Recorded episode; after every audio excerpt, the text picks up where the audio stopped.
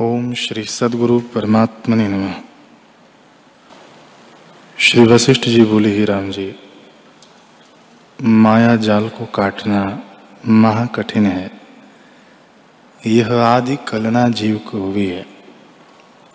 और जो कोई इसमें सतबुद्धि करता है, वह जैसे पखेरु जाल में फंसा हुआ निकल नहीं सकता, वैसे ही अनात्म अभिमान से निकल नहीं सकता।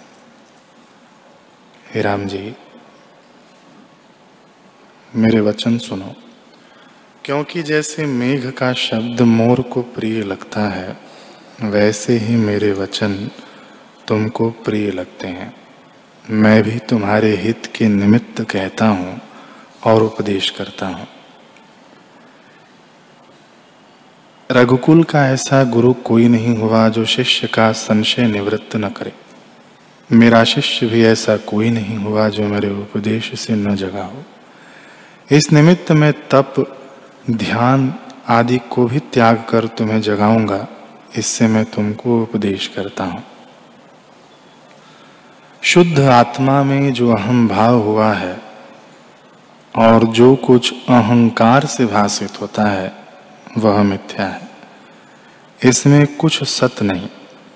जो इसका साक्षी भूत ज्ञान रूप है, वह सत्य है। उसका कदापि नाश नहीं होता। जो वस्तु वस्तु स्फुरण से उपजी है, वे सब नाशवान है। यह बात बालक भी जानते हैं।